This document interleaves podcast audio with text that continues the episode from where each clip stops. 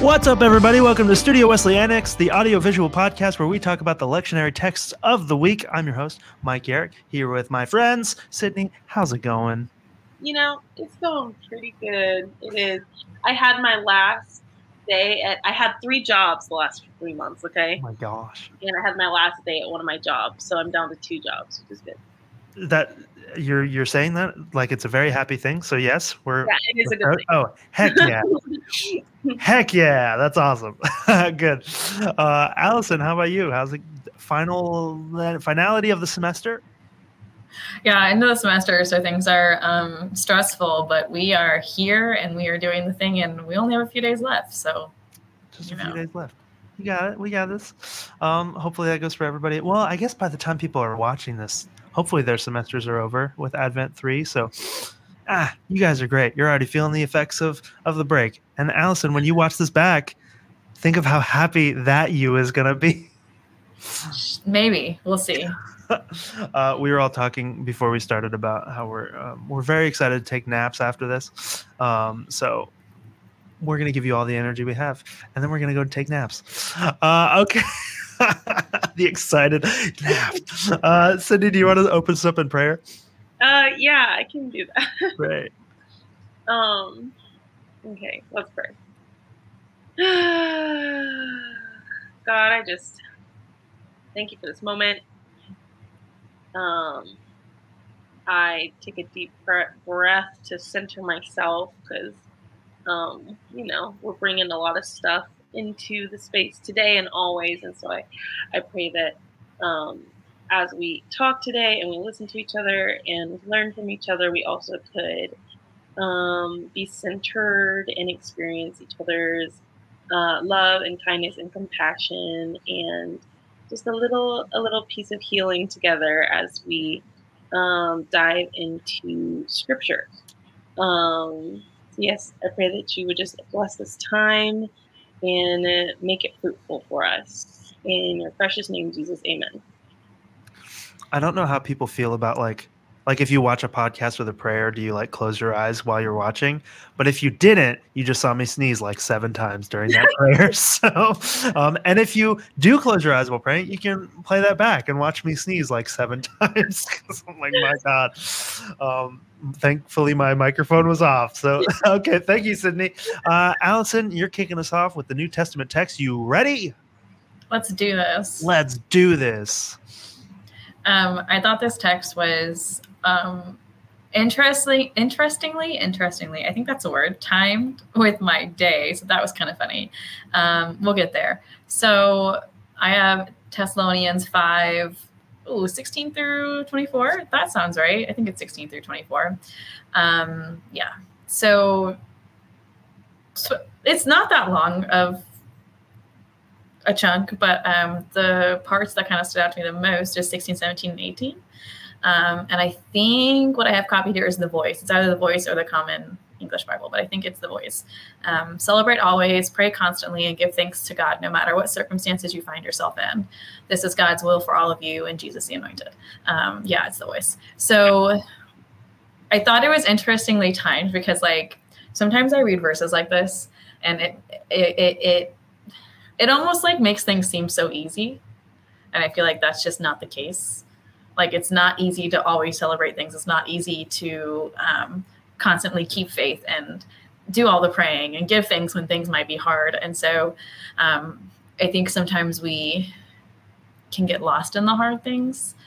Um, so like i just thought it was funny because like today just kind of was not a good day school wise um, and a lot of things have been happening today to just kind of like tear me down. And so to then go and read this verse i was like oh that's like a good little reminder of like trying to push through it but also in the sense that like faith is hard and faith is work um, and we might not always feel like celebrating we might not always feel like praying we might not always feel like um, all of the things that this verse talks about but i think it gives that sense of like even when you don't feel like that, that God is there, God is watching, God is present.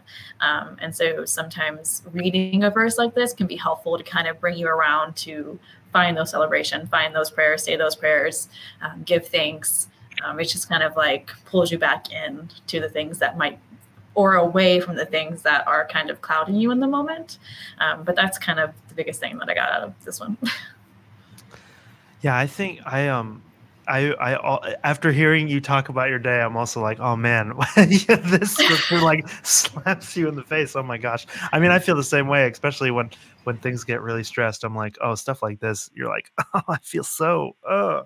Um, the the verses that I'm looking at, because I also read from the voice, and the the don't suppress the spirit, don't downplay prophecies. Take a close look at everything. That that um, that's really interesting. I have this weird relationship with like trying to figure out what the Holy Spirit or the voice of the Spirit looks like in my life because I um I don't know. I feel like growing up, you like hear that and you think of literally like a God voice booming in your head, and you're like, that's never happened for me. Um, so then I start.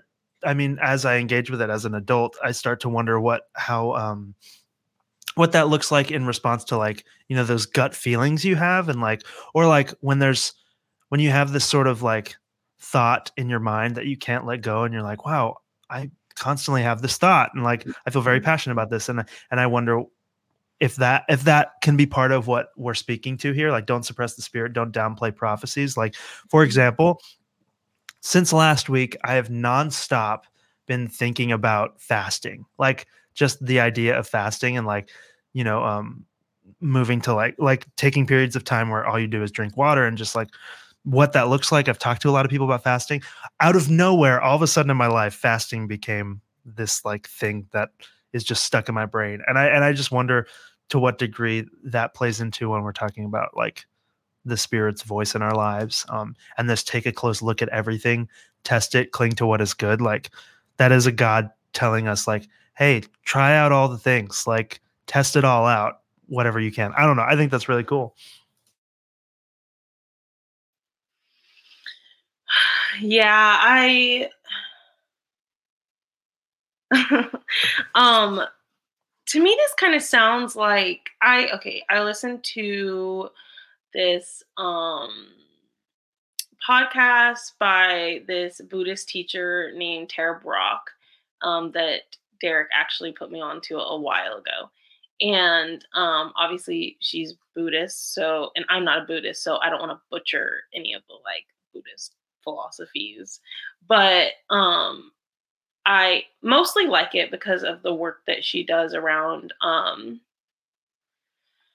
feeling your feelings essentially and learning how to like be present in your body, identify what you're feeling, make space for it, um and nurture it. And to me, like scriptures like this is that invite you to like rejoice always, pray continually, give thanks in all circumstances. To me, all like can be taken as like this kind of um this un- unattainable challenge to like always be doing something. But then there's also like okay but what does this really look like? This looks like being present like continually learning and practicing being present in our bodies and noticing what we're experiencing and noticing the moments that we're in grief and noticing the moments that we're in frustration and figuring out how to like make peace with those and figuring out how to be grateful for the people and the things around us. And, and you know what i mean? It, it's like a practice like any other learning how to like be present and in like loving compassion with yourself. And so I don't know, that's just what I thought of. And I feel like that's also a really good reminder for me always because I like like to numb my brain and just fry it by scrolling on TikTok and on the internet and like just like I'm like an iPad kid sometimes. I'm like have five different screens in front of me and I'm just like don't want to like be present. Um I literally deleted the apps a couple days ago because I was like, I need a detox. So I don't know. That's kind of what this sounds like. Yeah, no, that, I think that's that's great, Sydney. Especially as we're like, I mean, again, Advent Advent three in the Advent season. Like this is a time where being present is important because for a lot of us, especially college age young adults, we're like seeing family we haven't seen in a while, like going back to our hometowns, maybe seeing friends and all these people that um, that you do want to be present with and need to be present with. Um, and we're going into new environments, so or or old environments that have that feel new now, right? So um, yeah, I don't know. I think that I think that's a very important thing to reflect on. Um, I also uh, iPad kids is such a funny phrase to me. God, iPad kids. Uh, okay. That being said, uh, Sydney, do you do you want to lead us into the Old Testament text now? Yeah. All right, take it away. Um. Okay. So my scripture was Isaiah sixty-one, um, one through four, and then eight through eleven. Um, I feel lucky because usually when I get the Old Testament text, the Old Testament scripture, um, I find it quite challenging. But this particular scripture, um, is well, it's like the life verse, I guess, or chapter for Campus to City Wesley, which is the organization that the three of us met at, and that is kind of like the I, I don't know what you would call Camp CCW in relation to Studio Wesley, but a Wesleyan college ministry, you know what I'm saying. Um anyway, I've sat with this scripture a lot. We've read this scripture a lot. We've done a lot of studies with the scripture. And so I guess reading the scripture in preparation for this episode was very comforting for me. Um, and I think in general it is a comforting text, um, and especially when it's something attached to community, um, in a community that you experienced a lot of love and care in. But um, so CCW's like main verse that we read a lot was Isaiah 61 4, which I actually need to um please hold, pull up because I accidentally got rid of it. Okay. Which uh, states they will rebuild the ancient ruins and restore the places long devastated. They will renew the ruined cities that have been devastated for generations. And um I spent a long time in community talking about this verse as an invitation to well, especially for young adults who may or may not be going through um, a lot of spiritual deconstruction, or not even necessarily spiritual. It can be political, it can just be with the way you see the world, the things you're learning, and being exposed to different people and different perspectives. It can feel really overwhelming to feel like your worldview that you inherited is kind of like coming apart all at once. And it can be really easy to kind of fall into this just like spiral of deconstructing everything and just wanting to tear down all your beliefs and tear down every system to, you know, until it's just in shambles, which is fine. But eventually you have to rebuild something. Um, and so it's kind of like an invitation to also rebuild what, you know, spirituality looks for you like for you now or what community looks like for you now or what, you know, your political beliefs may transform into or whatever.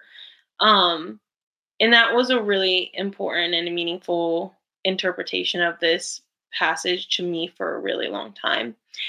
But I was also I was rereading the passage today. I also kind of was found myself circling um verse 1 that just starts with the spirit of the sovereign Lord is on me because the Lord has anointed me to proclaim good news to the poor. Isaiah goes on to say, you know, he has sent me to bind up the brokenhearted, proclaim freedom to captives. Um, and I think I love this. I think I love this because as somebody who spends a lot of time with people who are not um Christians or aren't spiritual in the same way you know I have been historically or don't have the background I do. Um, I think that for a long time, I really wrestled with this idea of like, how do you know who is um, being led by the Spirit of God? How do you know who is leading people astray? How do you how can you trust you know certain perspectives and not others? You know, who do you know is you know, because you get taught that they're false teachers and all of these kinds of things about this whole idea of like good and bad and who is spiritually correct and wrong and who is theologically right and wrong. But something about this verse feels so simple. It says, The Spirit of the sovereign Lord is on me because the Lord has anointed me to proclaim good news to the poor. Period. And it's like, okay, who in my life do I feel like is doing the work to proclaim good news to the poor and to bind up broken heart? Who's doing that work in my life? Those are people that I believe that is being led by the Spirit and who has been anointed by the Spirit. Um, maybe that's you don't know. No i don't think that's i don't think that that's a crazy thing to say. And that's something that i have found a lot of comfort in in my life and in being in different communities. So i feel like that was really everywhere but that's just kind of like where i'm at today with the scripture no i kind of love i kind of love that full circle thing that you started with um, with like how we've all met and the season. Like I didn't even I didn't even notice that that verse was in here at first. You you said it, and I went, oh yeah, we are on Isaiah six one v four right now. I Isaiah sixty one verse four, um, and so it just yeah, I just love that full circle moment. But I also think it kind of has that verse specifically has ties to like, you know, a couple episodes ago we were talking about like systemic ties within the verses and like what they're saying about um, what it could potentially be leading us to do or saying about you know all the things human rights and all the you know I, I don't have to go through all the things anymore but i do think verses like um, this one isaiah 61 4 um, i think it has that hope piece in it that we kind of talked about before, where like when all else seems to be tearing us apart or tearing us down and we're doing everything we can, but it feels like it's not enough, you know, reading verses like this, I think pulls us out of that like despair and out of that negative space. And it kind of brings in that hope, um, which I think we all need to get through times like that and like this. And so, yeah. Yeah, this has, this is, I, I've never like thought about this that deeply until a couple weeks ago, but like this has major like liturgy energy for me because this is like something that we want to say to ourselves, right? The Spirit of the Lord, the Eternal, is on me. The Lord has appointed me for a special purpose. Uh, he has anointed me to bring good news to the poor, right? So like, I, I totally see this as like um like a community kind of speaking this into themselves, um, which is like a very powerful thing. I think it was the episode I did with Derek where he he pointed to a scripture and he's like, "This is liturgy." And yeah, I don't know. There's something really really interesting in noting like a scripture's um, connection to your like your individuality of saying, "Hey, you as an individual have this power," um, versus like you know the spirit of the lord is on is on us all you know the lord has appointed all of us for the special purpose which still holds a lot of weight but um there's a difference when you're like reflecting on this and saying it to yourself of like, oh, I have this power. This is like something that I should be doing and working towards, which I think is interesting. Um, I don't know. That's uh, that's me tacking on at the end because you guys said all the good stuff in the group presentation. Um, gave me the the credit slide at the end. Just kidding. Uh, yeah, thank you guys so much. Okay, that being said, we will take a quick break and we'll be right back.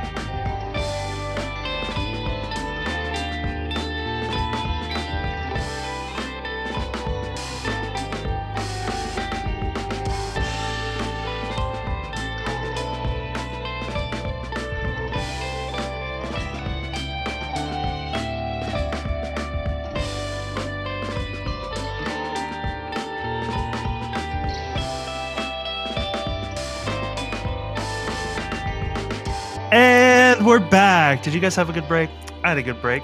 uh, we're gonna launch. We're gonna go a little out of order because three-person episode today. So we're gonna skip right on through to the gospel. We'll come back to the psalm. We got you, I promise.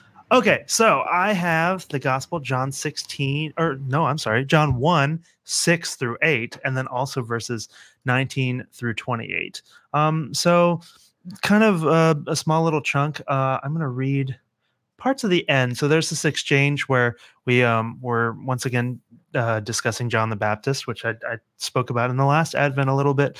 Um, so religious leaders, uh, priests, and Levites approached John the Baptist in Bethany, just beyond the Jordan River, while he was baptizing, and bombarded him with questions. The exchange looks like this: They say to him, "Who are you?" And he says, "I'm not the anointed one, if that's what you're asking." Uh, your words sound familiar like a prophet's. Is that how we should address you? Are you the prophet Elijah? He says, No, I am not. Are you the prophet Moses? Told us would come? No. Then tell us who you are and what uh, what you're about, so we can let other people know. And John the Baptist says, Listen, I am a voice calling out in the wilderness, straight out of the road for the Lord. He's on his way. So, uh, really, at the basis of this this text for me, um, I just read it as a, a, text about identity. So John the Baptist is super clear in who he is and who he is not, um, and it feels the vibes are the vibes are really funny to me. At least on the first read, he's like he's like, well, uh, no, not that, not that. I'm just uh, I'm just some guy, you know. I'm just some guy who eats locusts and honey. He doesn't say that in this verse, but that's what we know. Um, and I think it draws this big question for me about um, what the identity of Jesus looks like, and even more so, how often and frequent I am calling that out. So, John the Baptist here, he's very clear in who he is, and he knows who he's not. Um, and he's also like doing that so that he can point people towards Jesus, so that he can set people up and show them what Jesus is going to look like, right? Um, and it may sound simple to say that, but I think if we look at John the Baptist through this lens of his his honesty and his sureness around who he is and everything. Um like what does that say about our own lives as we work to engage with jesus and those around us who may not know jesus? Because um the sureness in ourselves and that that clarity and honesty with ourselves if we are following the sort of like logic that we should always be growing towards being Christ-like and and representing the Spirit and God and Jesus and everything, um, then what does that look like, and how can we live through that? Specifically, in, in the confidence that John the Baptist has, right, as he's being confronted, and these people are like thinking that he's this great person. I mean, he's being he's gaining a lot of popularity, and he's people are mistaking him for the anointed one. He's very clear to shut that down, right? Because that's not who he is. But he's able to articulate who he actually is and what's um, going to happen. Um, and then I wrote, Do we have a strong enough relationship with Jesus to be able to point um, them out to people?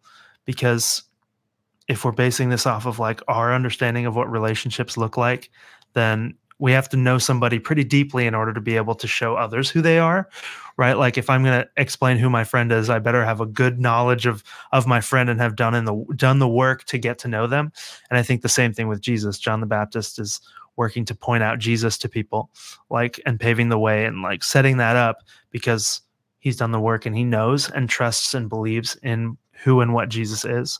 Um, because ultimately Jesus is in so much for us. Uh, I've oh, and here in my notes, I've gone on record saying Jesus is in nature uh, for me, and I know other people of us have talked about um, seeing Jesus in our friend groups and in all these different areas in our lives, Jesus in the marginalized communities, for example. Um, and how can we channel that clarity that John the Baptist has in uh, this is who I am, this is what God is? Uh, there's both humility and confidence in that, that I think is a strong thing for us to cling to as Christians. Um, and as it relates to advice that we give college age young adults people, um, I think this can tie into that theme of uh, it's unhelp unhelpful to pretend like you're someone who you're not. Um, yeah, I don't know. It's a little it's a little scattered, but I feel like um, that just this whole discussion around identity. I don't know.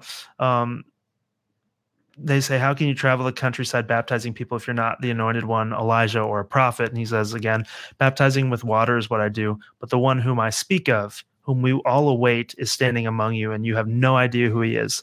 Though he comes after me, I am not even worthy to unlace his sandals. I don't know. I, I I guess I'm just drawn to and respect this notion of somebody being very sure in who they are, and therefore, um, yeah, that humility and confidence is something I seek out. So I don't know. I'll leave it there. Love to hear your thoughts on this. I really like the I really like that interpretation of this scripture. Um I actually think that's a really profound thing to dive into for so many reasons.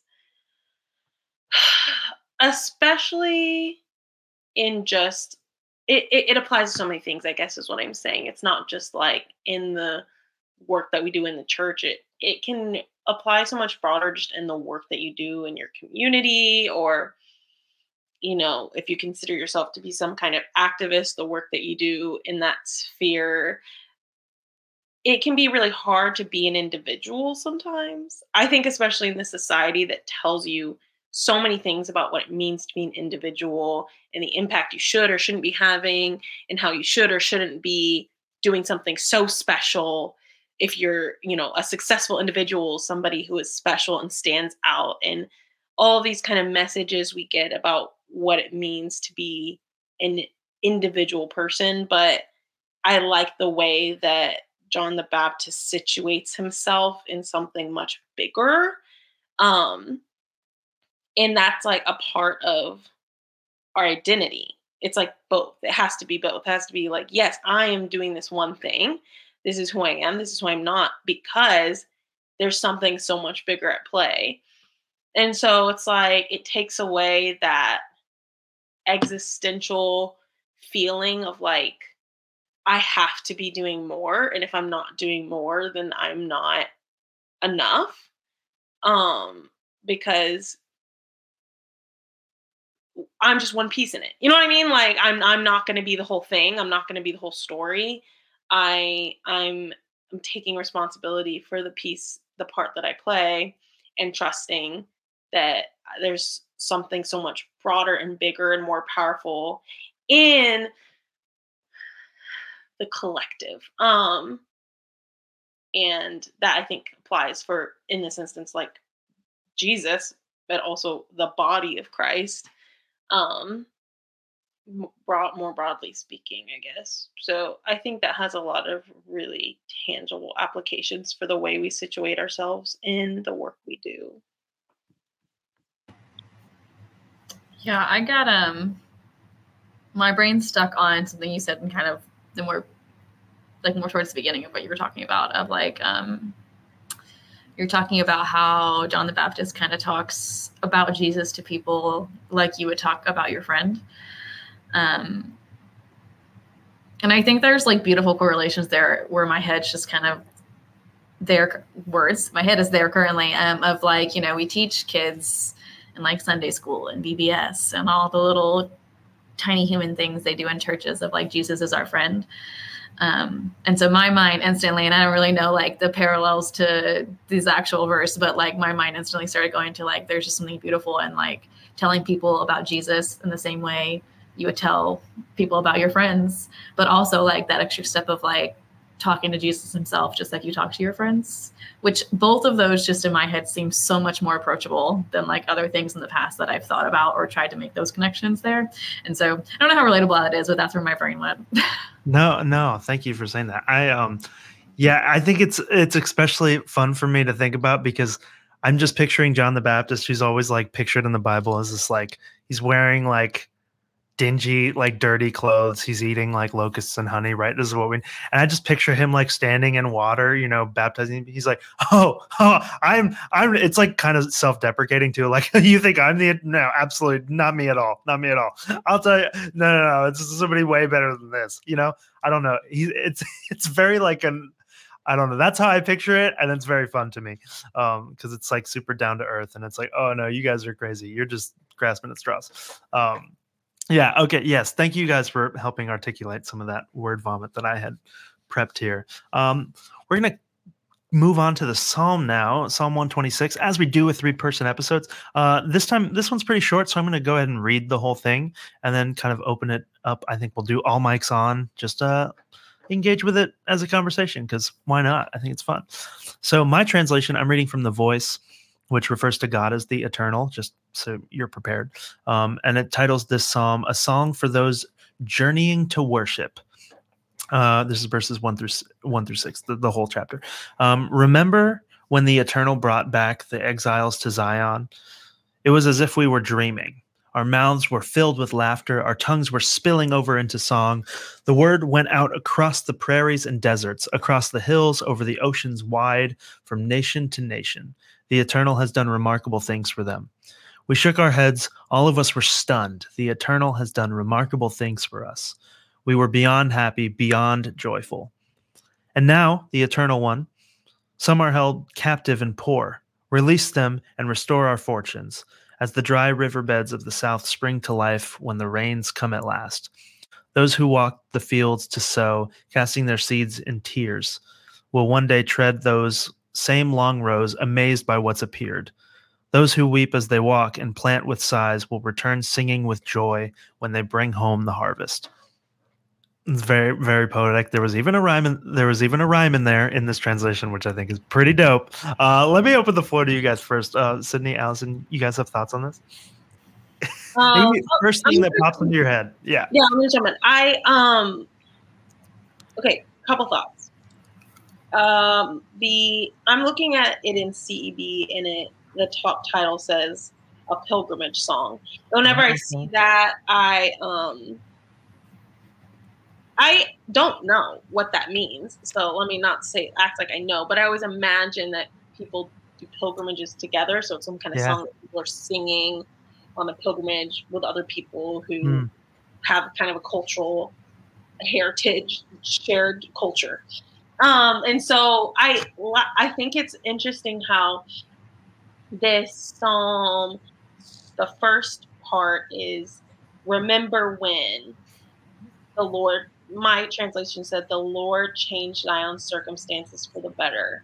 It was like we had been dreaming, and it's like celebrating what the Lord did for their people. And then the second part is Lord, change our circumstances for the better.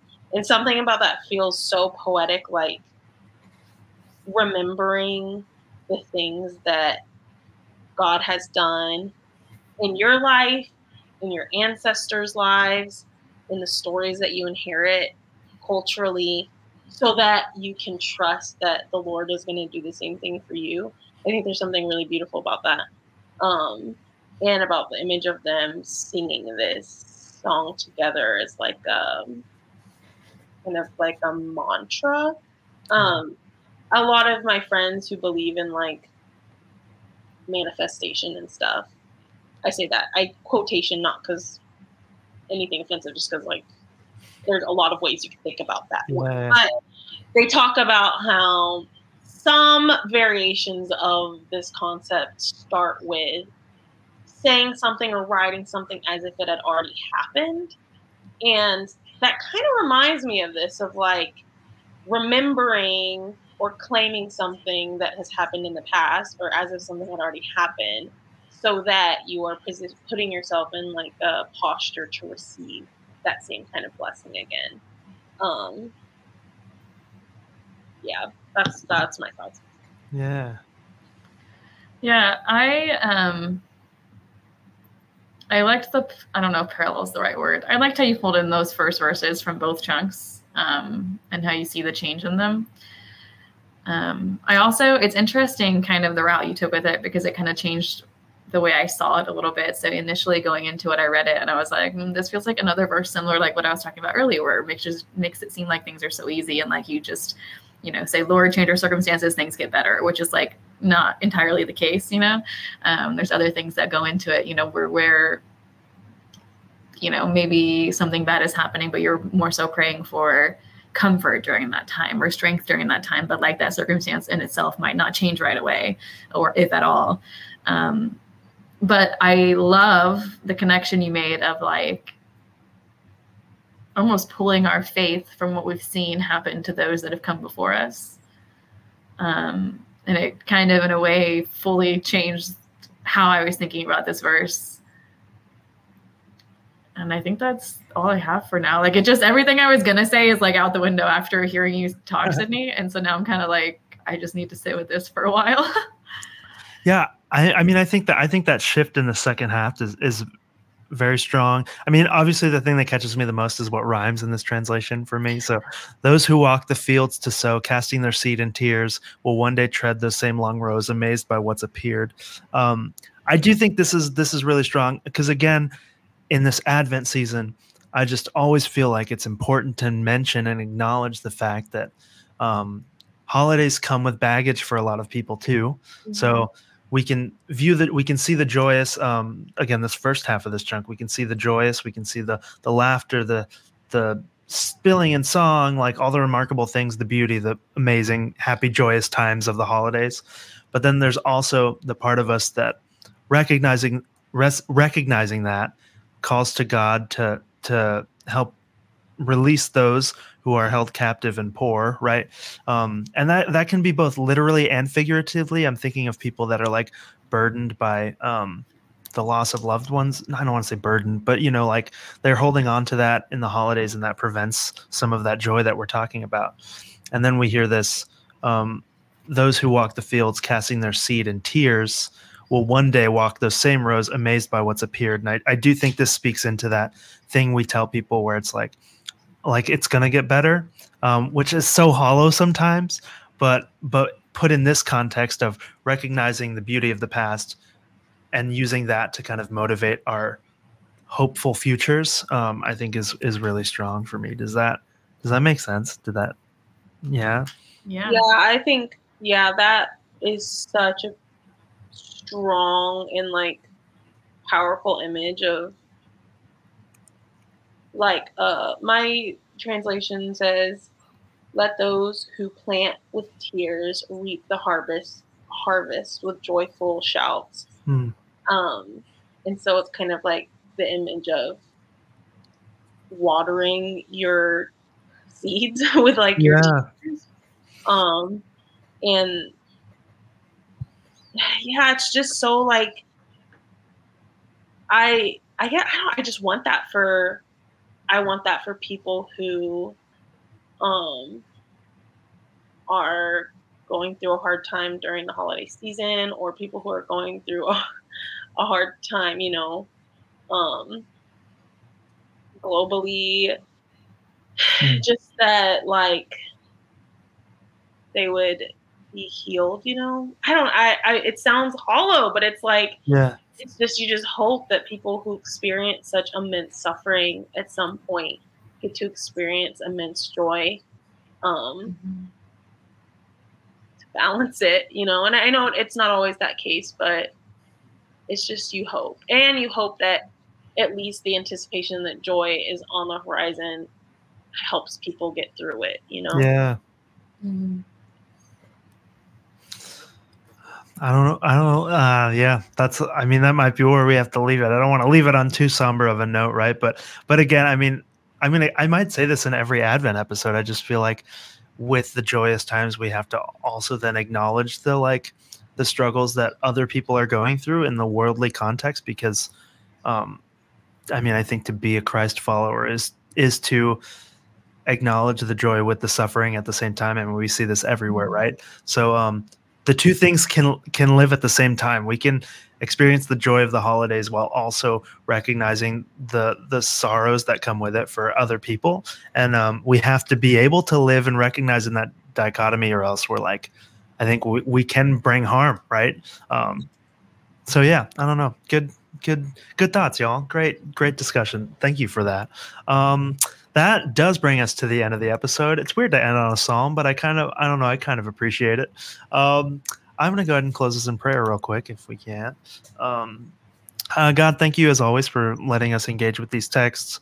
Um, yeah, I think the ho- the holidays are are a unique time. Every holiday is a unique time. Um, Christmas and Advent specifically because, yeah, like I mean, like we ju- were just saying, it comes with baggage for some and so much immense joy for others. And there's it's like an it's a it's an emotional roller coaster at all these different times for so many different people and and um something that um I forget I don't know what the word I'm looking for is something that's that's got that much weight and diversity and things behind it um, can only be connected to you because that's the only way we can make sense through all of it. So, thank you as always. Hope these texts will be, um, this discussion will be fruitful for someone. Uh, in Jesus' name, amen. Uh, yeah, this has been Studio Wesley Annex. Sydney, Allison, thank you so much for jumping on this journey. Advent 3, that means next episode, y'all it's Christmas Eve. It's Christmas Eve. It's Christmas Eve. That's exciting. So, uh, yeah, until next time, bye.